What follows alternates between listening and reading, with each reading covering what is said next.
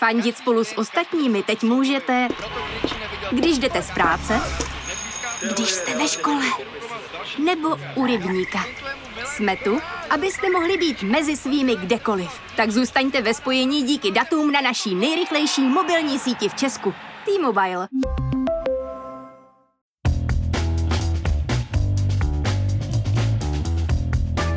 Právě jste si zapnuli stopáž. Páteční podcast z pravodajského serveru Seznam zprávy. Mé jméno je Jan Kordovský a dnes je Světový den hlasu. Takže za každý váš audio vzkaz na Twitteru pošlu 10 korun do Pražské zoo. Můžete mi třeba vzkázat, na co se nejvíc těšíte, až skončí všechna omezení. Dnešní epizodě jsem se bavil s naším reportérem Tomášem Perglerem o pokračující krizi v české televizi a o roli radní Hany Lipovské, která je v tuto chvíli asi nejviditelnějším aktérem celého nedůstojného divadla. Ale kromě toho jsem pro vás jako každý pátek vybral přehled těch, alespoň podle mě, nejzajímavějších zpráv z uplynulého týdne.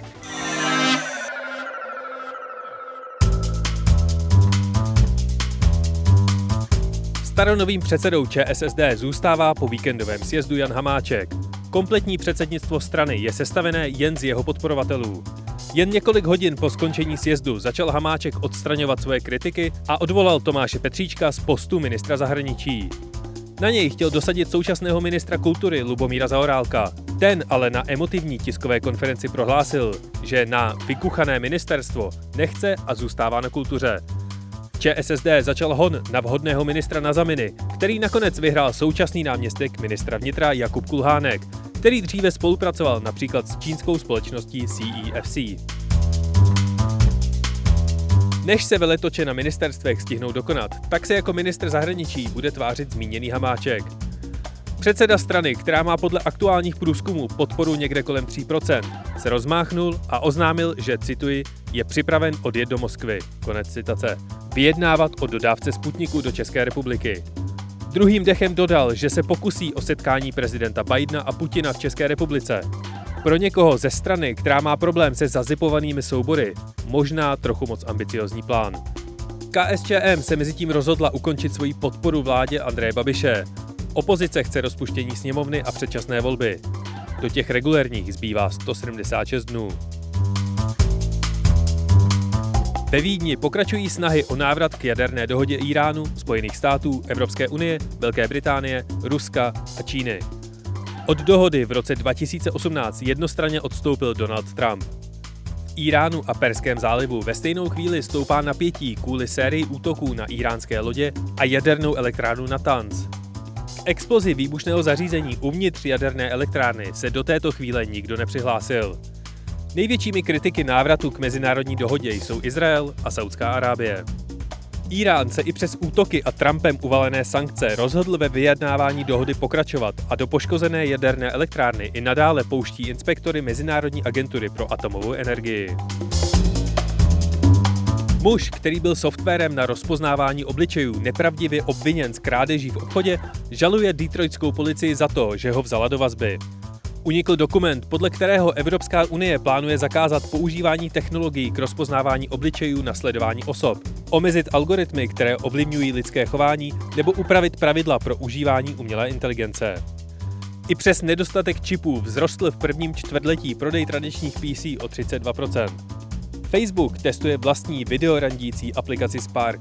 Kryptoburza Coinbase vstoupila na americkou burzu. Její valuace na pár hodin přeskočila hodnotu Goldman Sachs. A Francie zakáže vnitrostátní lety, které může obsloužit dvou a půl hodinová jízda vlakem. A co se stalo ještě? Miloš Zeman udělí Petru Kellnerovi řád Bílého lva. Biden oznámil definitivní stažení vojáků z Afganistánu do 11. září tohoto roku. Letošní rok for People se odsouvá na rok 2022. Začal Ramadán. Nadace rodiny Vlčkových koupila a zrekonstruuje chátrající usedlost Cibulka. Japonsko vylije radioaktivní vodu z elektrárny ve Fukushimě do moře a v Anglii někdo ukradl největšího králíka na světě. A stalo se toho mnohem, mnohem víc. Na seznam zprávách pro vás tým novinářů každý den připravuje analýzy, reportáže nebo komentáře k aktuálnímu dění, tak, abyste se v naší banánové republice zvládli zorientovat. Teď už si ale poslechněte můj rozhovor s Tomášem Perglerem, se kterým jsme rozebrali některá závažná obvinění, která Hanna Lipovská vznesla vůči současnému šéfovi České televize Petru Dvořákovi, ve snaze z něj udělat co nejrychleji šéfa bývalého.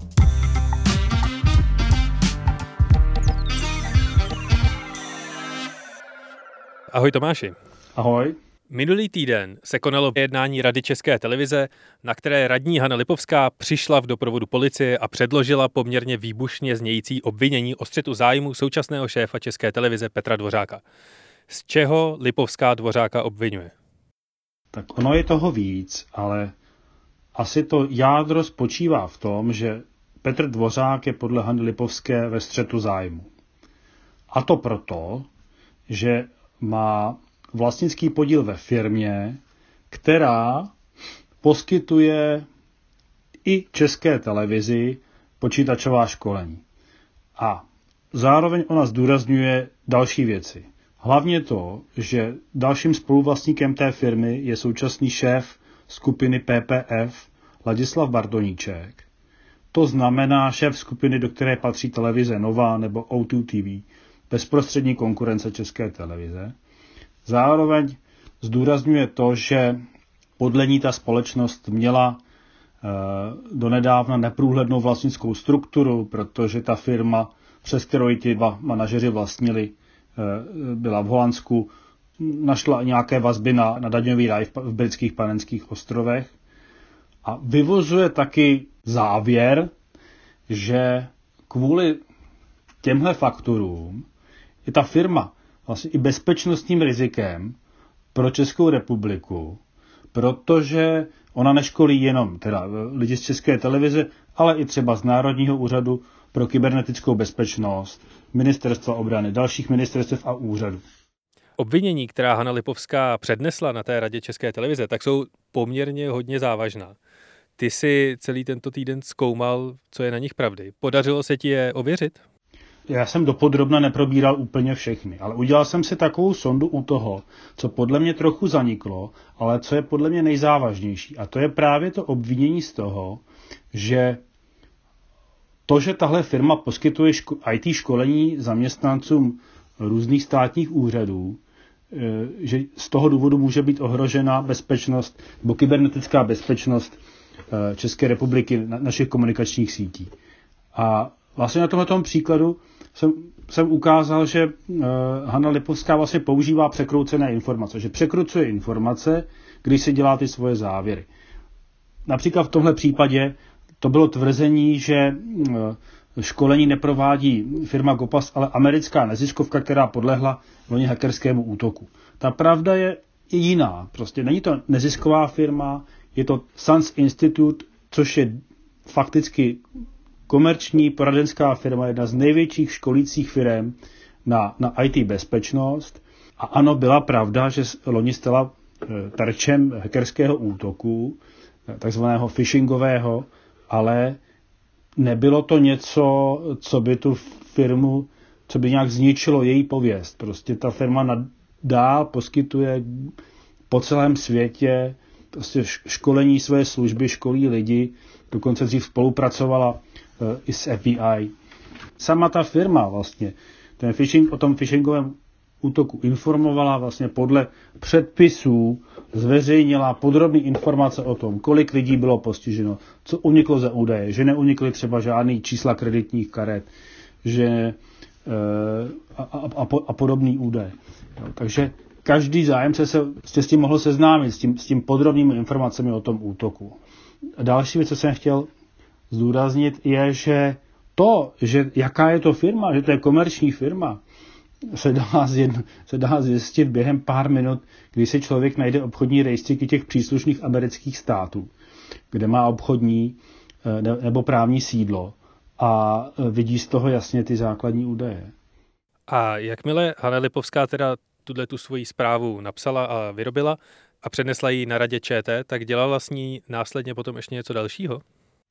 Ano, ona eh, z části už předtím, protože na té radě už to informovala, ona s těmi závěry společně s kolegyní Janou Bobošíkovou, s kterou založil Institut svobody a demokracie, přednesli tyhle závěry a podezření z toho ohrožení bezpečnosti České republiky eh, vedení eh, několika výborů, konkrétně výboru pro bezpečnost a výboru pro obranu ve sněmovně, pak výboru pro zahraniční věci a bezpečnost a obranu v Senátu, dále bezpečnosti radě státu a pak myslím i, i ministerstvu financí.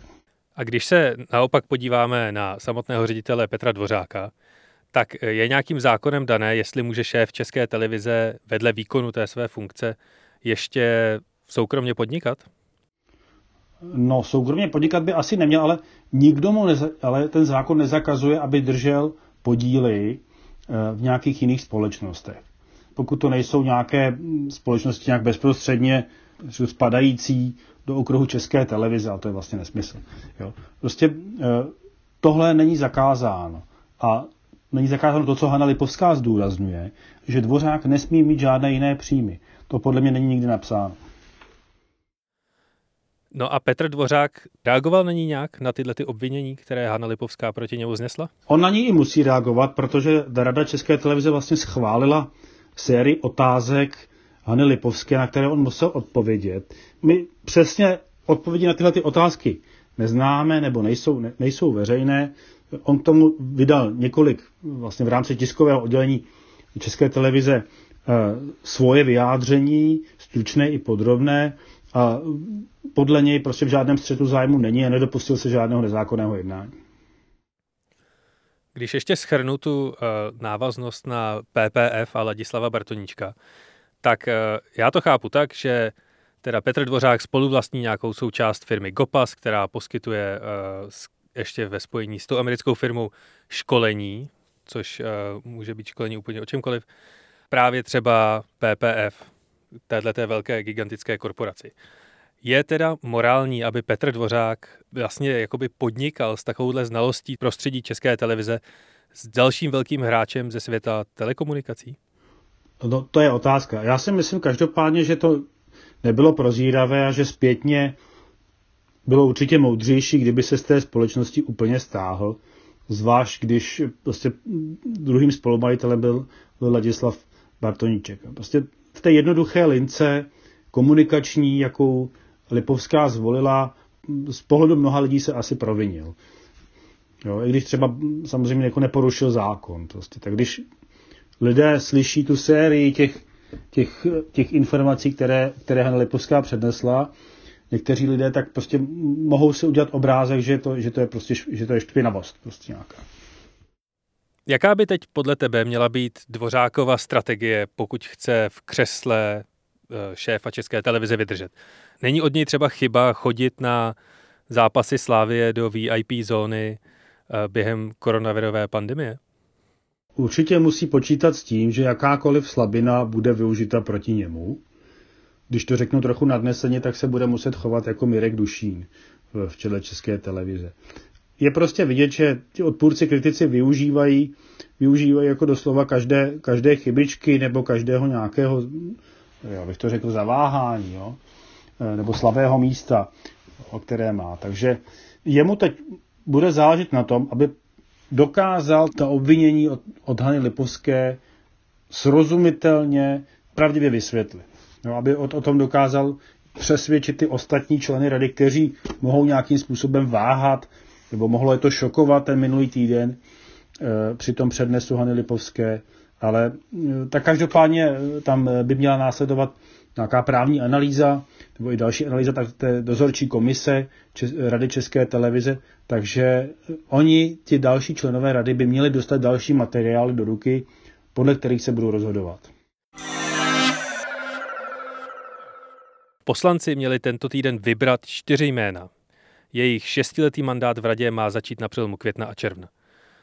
To úterní hlasování ve sněmovně ale pozastavil poslanec za lidovce Jan Bartošek protože chce prověřit, jestli Lipovská neporušuje zákon tím, že spolu právě s Janou Bobošíkovou vystupuje za Institut svobody a demokracie. K odkladu téhleté volby vyzývá i část opozice a Senát. Může být někdo spojený s politickým institutem a zastávat zároveň funkci radního České televize? Definuje tohleto nějak zákon? Ten spor, o kterém si teď mluvil, bude o právních definicích. Bude to taková právní hra, protože zákon o České televizi zakazuje, aby ty členové rady ČT vystupovali za politické strany, politická hnutí a spolky. Jenže Institut svobody a demokracie je formálně v rejstříku zapsán jako tzv. ústav. A to je podle občanského zákonníku speciální právní forma. Právníci poslanecké sněmovny teď budou na žádost eh, poslanců posuzovat de facto, jestli ten ústav, nebo konkrétně Institut pro svobodu a demokracii, spadá i právě do toho, do té definice, kterou stanovuje ten zákon o české televizi. Eh, Hanna Lipovská tvrdí, já jsem, čl- já jsem pracovnice nebo členka ústavu a tím pádem já nic neporušuju. Zákon o ústavu nehovoří. Takže teď se bude čekat na tu právní analýzu, co řekne, a podle ní pak ty poslanci by měli jednat. Samozřejmě, jak to u těch některých právních stanovisek bývá, může z toho nakonec být stanovisko, které řekne to i ono. Jo? Takže já jsem sám velmi zvědavý, co z toho nakonec vyjde. A jak se vlastně fakticky pozná, že někdo vystupuje za Institut svobody a demokracie?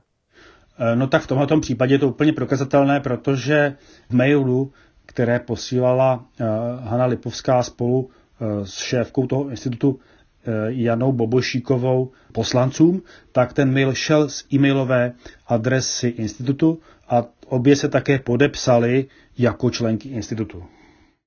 A máš nějaký přehled o tom, co ten institut má za funkci nebo účel, nebo co vlastně zastupuje a reprezentuje? Těžko říct, je to prostě nějaká víceméně politicko-společenská aktivita těchto těch dvou dam, na který se pojí asi ještě různé aktivity, třeba paní Bobošíkové, eh, která má ten svůj program na, na YouTube a podobně. Jestli je nebo není politický, na tu otázku si myslím, odpověď je jasná, politický institut to je. Otázka je, ale jak jsem říkal, jak se to posoudí z právního hlediska. Hanu Lipovskou do Rady České televize nominovala Česká biskupská konference. Jak je s církví Hana Lipovská spojená osobně nebo profesně? Proč si vybrali právě jí? Profesně tam spojená, pokud vím, není. Ona sobě otevně říká, že, že je katolička. Ta její nominace je zásluhou hlavně pražského arcibiskupa kardinála Duky a Víme už, že ostatní biskupové, respektive celá Česká biskupská konference dala od Hany Lipovské v těch dřívějších měsících jakoby ruce pryč, nebo se ohradila proti některým uh, snahám o, o, o vlastně změnu poměrů v české televizi, když to tak řeknu stručně. Možná ještě daleko větší rozruch než uh, ta samotná zpráva Hany Lipovské, tak vyvolalo to, že Hanna Lipovská přišla na tuto schůzi Rady České televize v doprovodu dvou policistů, eh, kteří nebyli ani v uniformě a přihlásili se, že jsou eh, její osobní ochranka. Lipovská totiž přišla s tvrzením, že mohla být ohrožena, tak, aby nemohla vykonávat funkci člena rady. A proto si právě přivedla tuhle tu svoji osobní ochranku. Jak se Lipovská o údajné hrozbě dozvěděla? Tady je problém, že Lipovská na to vlastně odmítá Eh, konkrétně odpovědět s odkazem na povinnost mlčení, právě, které souvisí právě s tou ochranou. Co přiznala je, že se radila o nějakých těch krocích vra- eh, směrem ke své bezpečnosti, ona říká s několika poslanci i s někým z exekutivy. Eh, vyšly najevo nějaké informace přes týdeník Respekt, že to byl šéf bezpečnostního výboru Koten z SPD, nebo místo předseda Eh, výboru eh, pro obranu eh, pan Staněk z ČSSD. Ona nicméně některé informace, které zveřejnil Respekt, v tomto ohledu popírá. Takže je to trochu takové pořád ještě v mlze, ale je to samozřejmě něco naprosto neobvyklého v těch poměrech, aby si člen rady ČT vlastně zajišťoval svoji bezpečnost prostě tím, tím, tím způsobem. Já si právě nevzpomínám, že bych někdy viděl radního České televize, jak míří na jednání s eh, policejní ochranou. Podle jakého klíče je takhle exponovaným osobám udělovaná policejní ochrana? O tom rozhoduje policie na základě jejich nějaké, nějaké výpovědi. Prostě ona posoudí, že jim hrozí nějaké, prostě nějaké nebezpečí na životě a rozhodne prostě o, o té ochrance. A policie se k tomu nějak vyjádřila, k tomuhle tomu případu? Policie stručně potvrdila, že má eh, Hanna Lipovská ochranu, ale jakékoliv podrobnosti nezdělila. Víme o tom, že to poskytnutí ochrany prověřuje Generální inspekce bezpečnostních sborů potvrdil to minister vnitra Jan Hamáček. Uvidíme, s jakým výsledkem to bude.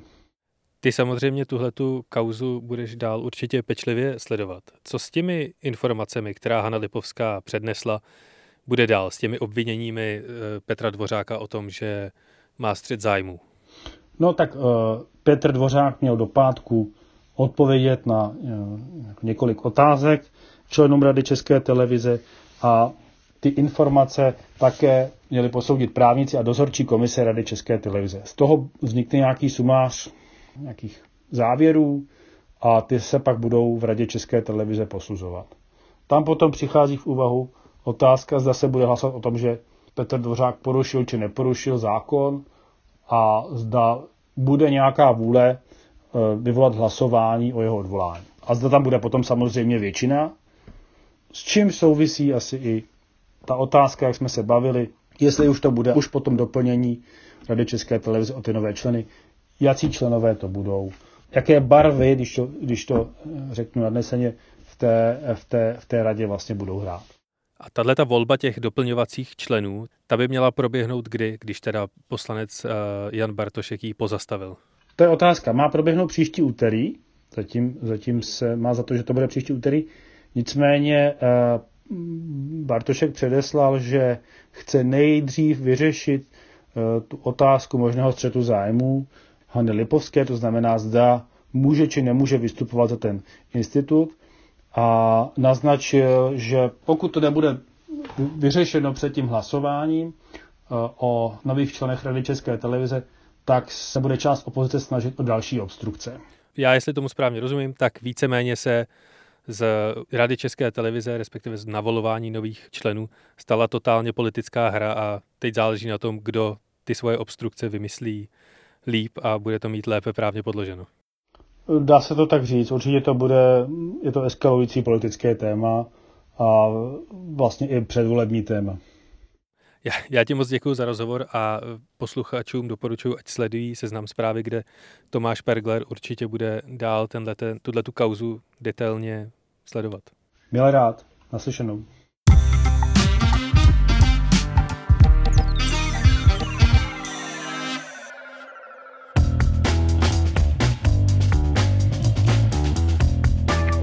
A to je ode mě pro tento týden opět vše. Musím tradičně poděkovat všem, kdo stopáž ohodnotili na Apple Podcasts nebo mi napsali na Twitteru. Tenhle týden konkrétně děkuji Františku Ročeňovi a Václavu Malému. A díky všem, kdo stopáž posloucháte. Já vás stále víc a víc a dělá to radost nejenom mě, ale i celému audio týmu Seznam zpráv. Dnešní stopáž trpělivě sestříhal editor Robert Sandra, kterého tenhle týden bolí zuby. Takže se to určitě o trochu zlepší, když se podíváte na Instagram a na jeho účet soc potržítko mod potržítko arch dáte follow.